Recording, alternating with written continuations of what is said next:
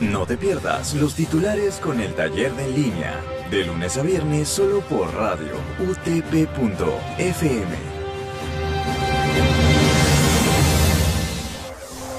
Buenos días radioyentes, bienvenidos una vez más a los titulares por radio utp.fm. Siendo hoy miércoles 17 de marzo, estos son los titulares. Actualidad Aprueban dictamen que permite el retiro del 95,5% desde los 50 años. Por unanimidad, la Comisión de Trabajo aprobó esta tarde el texto sustitutorio que flexibiliza los requisitos para acceder al retiro del 95,5% del Fondo de Pensiones de las AFP a través del régimen especial de jubilación anticipada. Política. Fiscal pide a General de la Policía Nacional del Perú que justifique reunión con abogados de ETECO.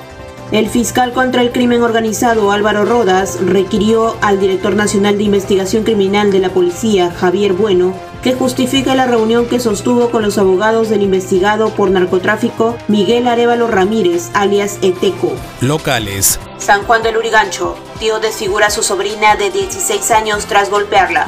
Con la quijada partida, la nariz destrozada, heridas en la frente y con 47 puntos en la mano derecha, terminó un adolescente de 16 años luego de que su tío la cogiera del cabello y la golpeara de cara contra un espejo y una pared en San Juan del Urigancho. Internacionales. Chile posterga las cirugías no urgentes a fin de tener camas disponibles para COVID-19.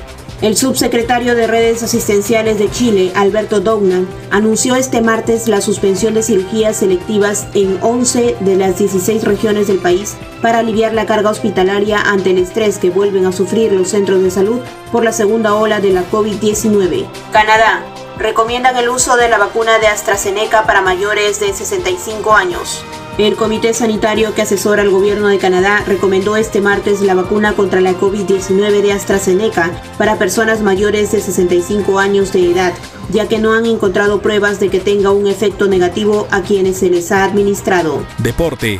Real Madrid venció 3 a 1 a Atalanta y clasificó a cuartos de final de la Champions League. Real Madrid se metió a los cuartos de final de la Champions tras ganar 3 a 1 a Atalanta el pasado martes en la vuelta de octavos del torneo continental en la capital española.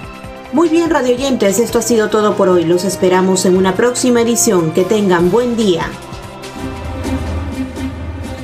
Y esto llega gracias a la Facultad de Ciencias de la Comunicación de la Universidad Tecnológica del Perú, UTP.